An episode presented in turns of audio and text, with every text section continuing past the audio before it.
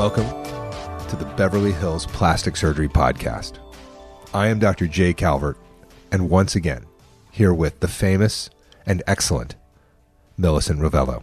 That's quite an introduction. How are you doing? I'm doing very well. How are you? Hopefully you're going to live up to those words on this topic, because it's a topic near and dear to my heart, rhinoplasty. Ooh, you said it.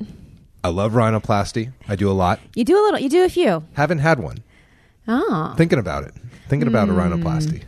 Why would you have a rhinoplasty? Well, I have very severe nostril asymmetry, and I think I need it fixed.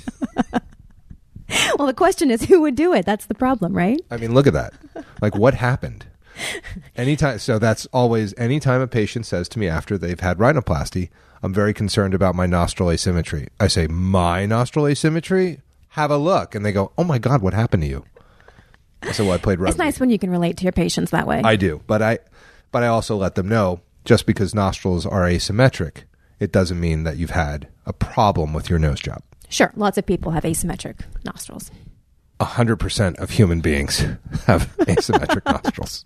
We we got off on a tangent here. I'm just saying. Well, I feel like I should introduce Welcome to the Nostril you, Podcast. Right? I mean, you are, and let me just say, the president of the Rhinoplasty Society. So oh, you've done a few. You yeah. know a little bit about rhinoplasty. I've done a few. Yeah. It's definitely my favorite operation. I love it. I it's could see that. very, very challenging. Every rhinoplasty is just another opportunity to really enjoy the surgical experience of of really trying to help somebody with something that I think is really difficult, but so rewarding. And I've heard you say it a thousand times. You love doing these cases. You love working with these patients. And every case to you is your best case. It should be. Yeah. Every case I do, that case should be the best case I've ever done. Absolutely. Right? I agree. Because you're bringing all of your experience. Like I, when I get in there, I think, I think to myself, okay, I've done X number of rhinoplasties. At this, at this point, it's north of four thousand. And I thought about this case, and I've thought about this patient, and I saw them in the office at least twice. I've done the operation in my head at least six times. And here it is. This should be the best rhinoplasty I've ever done. And I'm sure it is each time. It has to be. It has to be, right? Right. It doesn't mean that the patient gets the spectacular spectacular result that maybe they wanted or that I wanted, but it's, it should be damn good. So tell me a little bit about the rhinoplasty patients that you see. Someone comes in to see you and they've been thinking about doing a rhinoplasty for a long time. What are the things they say to you, and what are you looking at when you see them? Well, usually it's somebody who's... Uh, rhinoplasty is not a snap decision. Usually the patients have been thinking about it for a while. Right. They, you know, and they'll say things like, I have wanted to do this for so long, you have no idea. And right. and I actually do have an idea, because typically... a rhinoplasty comes to mind in your teenage years if you really don't like your nose. And you begin, I think that's when you begin to see yourself mm-hmm. really in mm-hmm. your teens. Absolutely. You start to really notice, like, this is actually how I look, and this is how things are on my face. And especially for a lot of, you know, kids, their their noses start growing. And so right. you're going to have, it's like, a little disproportionate for the, a while. Well, yeah, you go through the awkward phase, that's for sure. But I'm talking like post-awkward oh, phase. Sure. Like this can be... They don't you know, they, they don't grow it, into their noses. That's the most common reason people yeah. come in, is because I, my, my nose is too big. It just, I, I can't stand it. Like, I look at it all the time. I'm trying to look at my friend, and I got to see my nose before... You know, so they, they want it smaller, for real. Right. And it's it's a legitimate gripe from a aesthetic standpoint, because the imbalance detracts from their look. It, having a large nose takes away from the eyes. So it's not that a large nose is a problem in and of itself. I have plenty of people, including myself, like, we got bigger noses. It's okay. It's part of their look. But for people that kind of see that it could be better if the nose were smaller and it'll enhance their eyes, they're they're talking rhinoplasty for sure. And so when they come in and they tell you they've been thinking about it since they were teenagers, does the average patient tell you exactly what they want, or do they just give a general idea? I just want a better nose.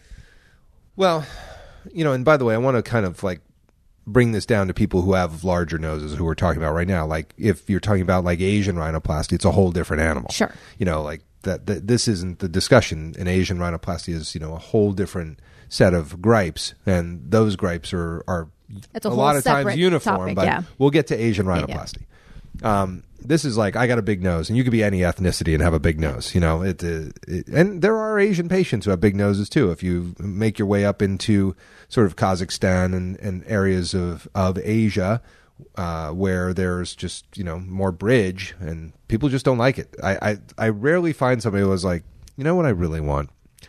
How about you make this? I know I have a big nose, but let's go. Let's go a bigger. A little bit bigger. I think if Could we add just on, be? And just you know, maybe I don't even want to see my left field of vision anymore. Like just like put it out there.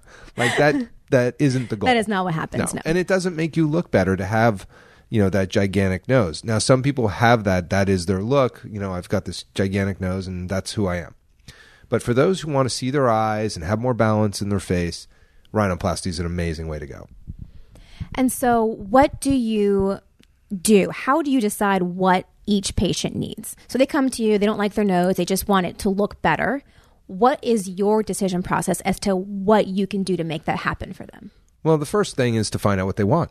You know, you got to get into their space and say, what are you looking for in this? You know, because you've, these noses can go a lot of different ways. Right. You know, maybe they say, you know, I kind of like the size, I just want it a little straighter. You know, maybe they say, you know, I want it to be tipped up a little bit, whatever it is. But I have them walk through like their top five things that they would do. Now, do you encourage them to bring in pictures of noses, or is that not helpful because that's not their face? Super helpful. Okay. Because it talks about, it shows stylistically what they're thinking. What they're looking for. Yeah. And that, and that's not, you know, that's not a problem to bring in, you know, a photo of Kim Kardashian, because everybody likes everybody her nose. They're just like, nose. oh, I love yeah. her nose. Or, you know, um, Angelina Jolie is a, is a common one that people bring in. Megan Fox, before she had um, a lot of rhinoplasty, because her nose is very different than when she started her career.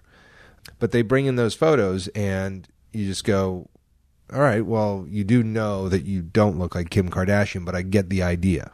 Yes. So it's helpful to you to get an idea of what they are thinking yeah. that they want. You know, they're, they're, they are trying to communicate with those photos, sure. and it's very helpful. Now, do you ever have patients where you look at their photos and you're like, yeah, no, that's never going to happen to you? I yes. can never make your nose look anything like that. Well, I had one guy bring in uh, photos of Meghan Markle. He's... Mm. Uh, He had rhinophyma, and he was oh. north of fifty years old, and he said, I really like her nose. I was like, okay, let's hang on here for a second. I just want to like, wait, are there cameras in here? You know, Am because I being pranked right now? Right. Like what is, what, that's hmm. Meghan Markle, and you're a dude, first of all, and you have rhinophyma. So your nose, which is a very like thick rosacea, a big thick thing. Nose. It's not, not no, cute. No. So it's not like, that he well, wanted to go back to normal. He wanted to go to Meghan Markle. He's like, what do you think the odds are you're going to make my nose look like this? I was like, I th- I think zero, actually. I'm going to go with zero on that one because there's no chance that your nose will look like Meghan Markle's. But he's like, but I like the slope. I go, I like the slope too. Can you do that? Yeah, I can do the slope. I, he goes, I like the way the tip is. I, yeah, you can do that too. And I said, I can do all those things, but you're not going to look like Meghan Markle. He's like, no, I just want that style. Got it. I was like, okay. All right. So then so then what's the next step? You have an idea of what the patient wants and you go to surgery with them. Can you tell us just a little bit about the steps you take just in general to so, get you know a good rhinoplasty? Well, good rhinoplasty comes from good planning. So a it's all thousand about, percent. It is. It's all about oh, planning. It, the, the hands, the work, you can learn. The planning is tough. Uh, the rubber meets yeah. the road in the plan for the rhinoplasty. Yeah. That's where it goes wrong. That's where it goes right. For sure. And if you don't have a great plan, you know, I was just on the uh, on a Skype call today with a patient from Great Britain, and she was like, I need you to tell me exactly what you want to do because I didn't ask the other two doctors. And this mm. is a revision rhinoplasty. Mm. And I walked her through everything. I'm going to cut the bones this way. I'm going to use this to do this. I'm going to put a graft like this. And I walked through all those things because I could tell what I needed to do. And she said, that makes me feel much better. So even though she may not necessarily follow exactly what you were doing, she liked that you had a plan. She wanted to hear that I knew what I was going to do. And the goal of that plan. Correct. And so with any rhinoplasty, analysis of the nose and planning of the operation is paramount to getting good results. I could not agree more. Flawless execution of the operation helps a tremendous amount as well. You there know, is that. There is that. I mean, you got to be focused. You know, that's the thing about... you know, I do a lot of my operations on Instagram Live. You know, and I've, I've have people in the operating room with me all the time. There, on any given operation, there is no less than five people in the operating room. You travel with an entourage. There's no less than five. Every time. Right. So what people always say who watch, because the family members of these patients will watch their That's loved nuts. ones have operations. Yeah. I'm like, do you want to watch? And they're like, sure. I would love, oh, we love that. And, you know, so we put it over live over, you know, Instagram or whatever. And they always say, you know, geez, you are... you are so relaxed while you're doing this, and you're just so confident and so deliberate with your motion. And they said there's just no wasted motion, and yet you, you're having fun and talking and talking about the case and enjoying it. I said, well, I love what I do.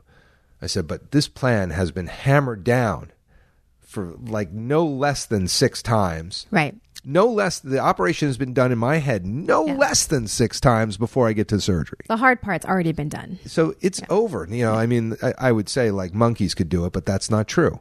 Right. You know, monkeys are, you know, they like bananas. They swing from trees. They're not really good at operating. The truth is execution of the operation is not trivial. It is hard. It is, yes. It's a hard operation. Right. I mean, you've done lots of rhinoplasties yourself. It's not easy, but you, it's, it's the plan. Once you have the plan, you can be relaxed and you can do it and you can take your time and do your movements because you know that your plan's going to work. Of course. And like all things, it's just like a recipe for a chef. You know, if uh, Emeril Lagasse makes, you know, a spaghetti dinner, it's very different than if I make a spaghetti dinner. And so that's where I think, you know, rhinoplasty is truly...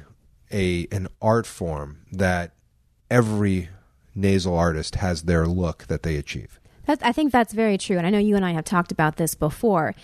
Every patient is unique and different, and their noses are going to be their own unique nose. But each surgeon definitely has a look. And if you look at their For before sure. and afters, you can start to sort of pinpoint that. So you're not going to want to go to a surgeon whose noses you don't like, because you might get a version of that nose. one hundred percent. it, it is, you it, you are going to get that stylistic yeah.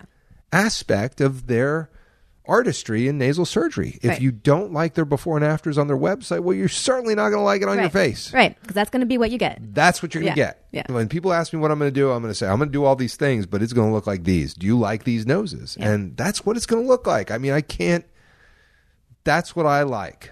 I think that's what looks good. That's what I'm going to do. And that's how it goes.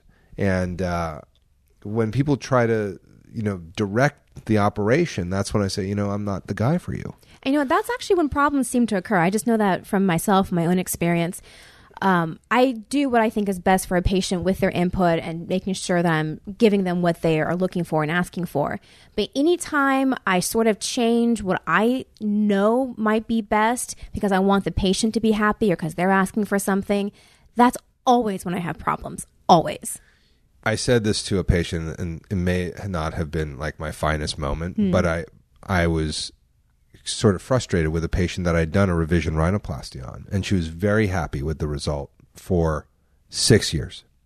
And she came back to me and she said, you know, there's a problem with my nose. And she looked amazing. Like her nose looked great. And I said, what's the problem? She goes, there's a scar on the inside of my nostril. I said, well, that's the incision we made to, to open, open nose. your nose. Yeah. And she goes, well, I really don't like it. I was like, okay.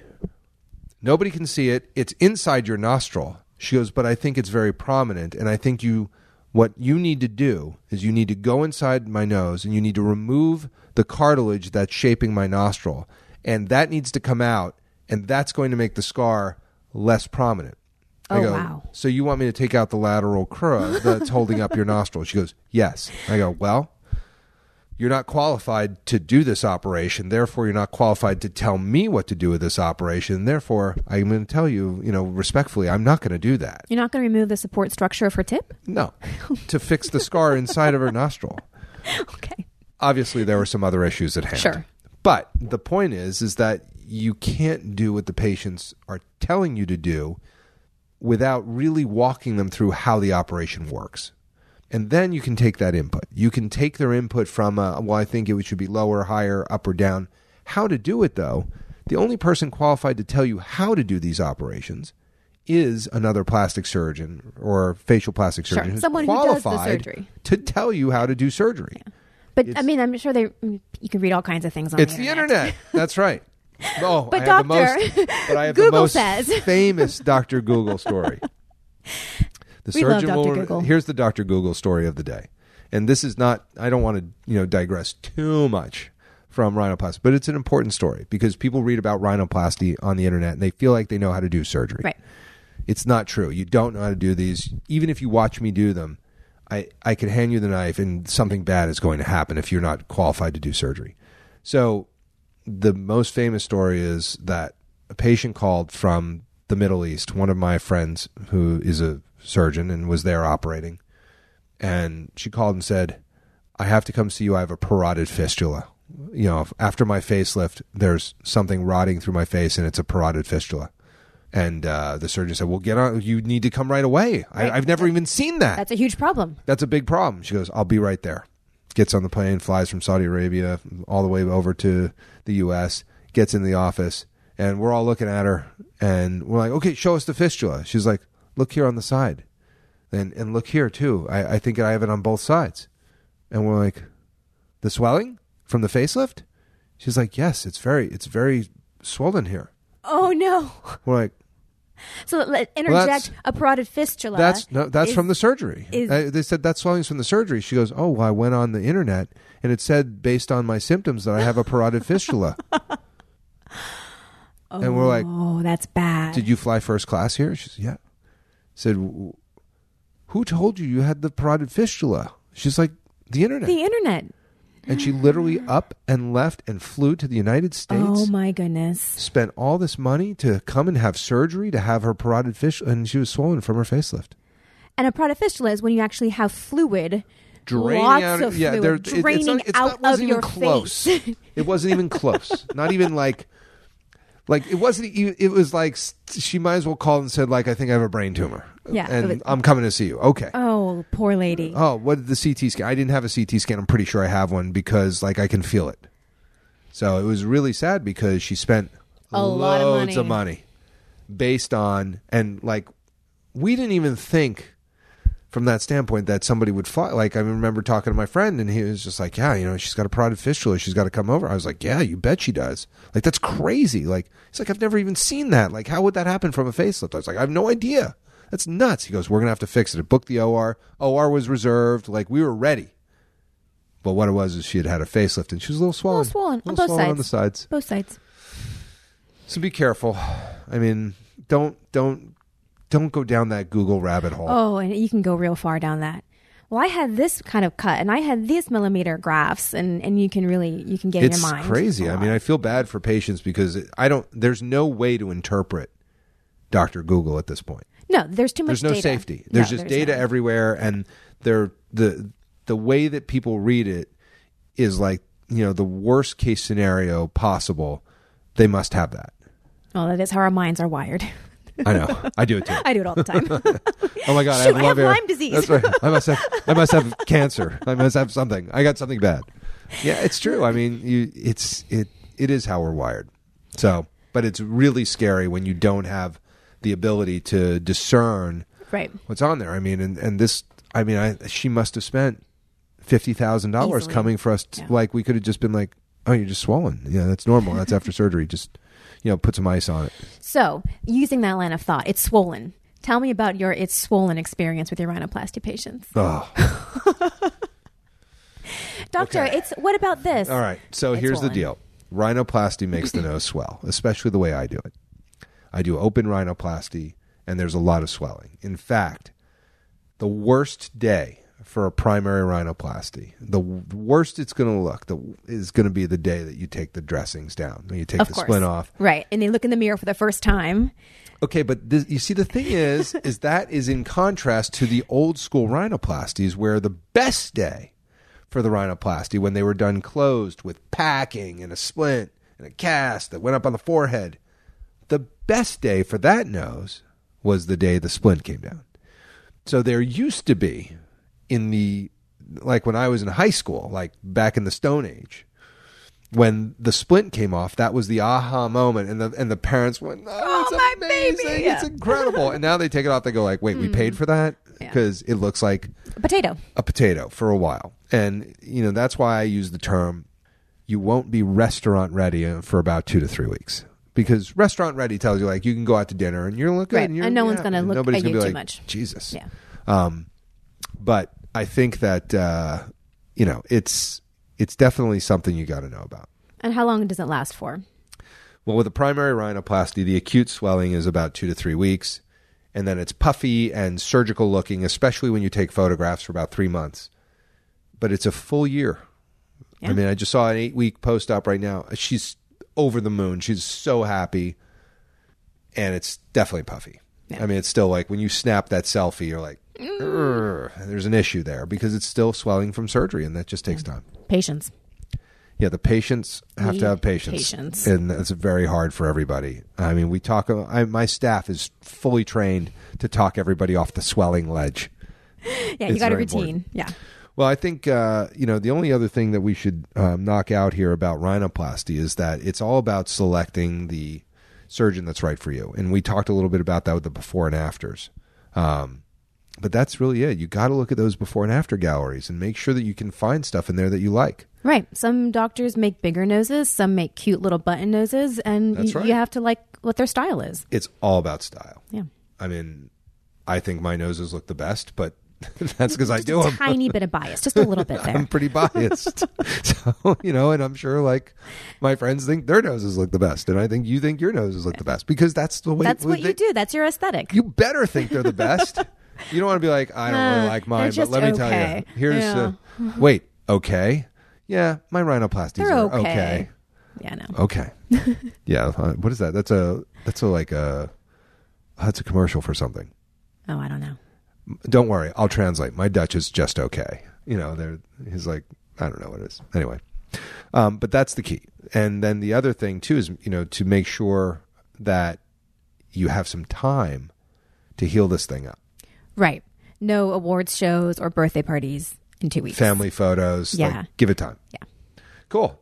Well, we'll circle back to many things in rhinoplasty. We'll do yes. we'll do specialty. That was our intro into primary rhinoplasty. That's right. And I'm telling you, there's there's so much to talk about. I could probably do forty-nine podcasts on rhinoplasty. You could do rhinoplasty. a rhinoplasty podcast. Ooh. Just on its own. This is the this is the rhinoplasty podcast. Yes. Yeah, that that's got a very limited audience. Yeah, all those poor people that are already on the Google rabbit hole. Oh, oh man. man. That would be awful. Yeah. All right. Well, well, this is the Beverly Hills Plastic Surgery Podcast coming to you from the nine oh two one oh. The Beverly Hills Plastic Surgery Podcast is brought to you by Rock Spa. This is Medi Spa, located both in Beverly Hills and Newport Beach, providing services such as Botox, fillers, lasers, and all therapy, as well as hydrofacials and all the aesthetic products you could possibly need. It's run by the medical director, me, Doctor Jay Calvert. Rock Spa Beverly Hills is located at one twenty South Spaulding Drive in Suite three forty, Beverly Hills, nine oh two one two. The phone number there is three one zero, seven seven seven, zero four nine six. And Rock Spa Newport Beach is located at sixteen seventeen West Cliff Drive, Newport Beach, California, nine two six six zero. The phone number there is nine four nine, six four four, one one one one. You can go to their respective websites, rock spa newport beach dot com or rock spa beverly hills dot com. Rock Spa was created to help my patients maintain their aesthetic beauty in between whatever operations they have throughout their lives. It's something that allows patients to come in, get their facials, skin treatments, take care of all the Botox, fillers, and lasers that they need to keep up their beauty. And if they've invested in any of the aesthetic operations I perform, it's the way to maintain those operations. If you mention this podcast, you will get the members' pricing for your hydrofacial. The Beverly Hills Plastic Surgery Podcast is the way that Doctor Rovelo and I talk about the issues that are important to us in plastic surgery. But there's nothing better than getting to take care of our patients and do plastic surgery. Our practices are located in Beverly Hills, and I also have a satellite office in Newport Beach. If you'd like to get more information about our actual plastic surgery practices, you can take a look at my practice at d r calvert dot com and Doctor Rovelo. Rovelo plastic surgery dot com. My phone number is three one zero, nine five four, one three five five, or you can contact us directly through the website, Rovelo plastic surgery dot com. You can learn about my practice at d r calvert dot com, and you can reach my office by calling three one zero, seven seven seven, eight eight zero zero, and that will get you an appointment either in Beverly Hills or at the Newport Beach office. My practice is located in Beverly Hills. Our office phone number is three one zero, nine five four, one three five five. You can also contact us directly through the website, which is Rovelo plastic surgery dot com. We look forward to seeing you in the office for some aesthetic tune-ups.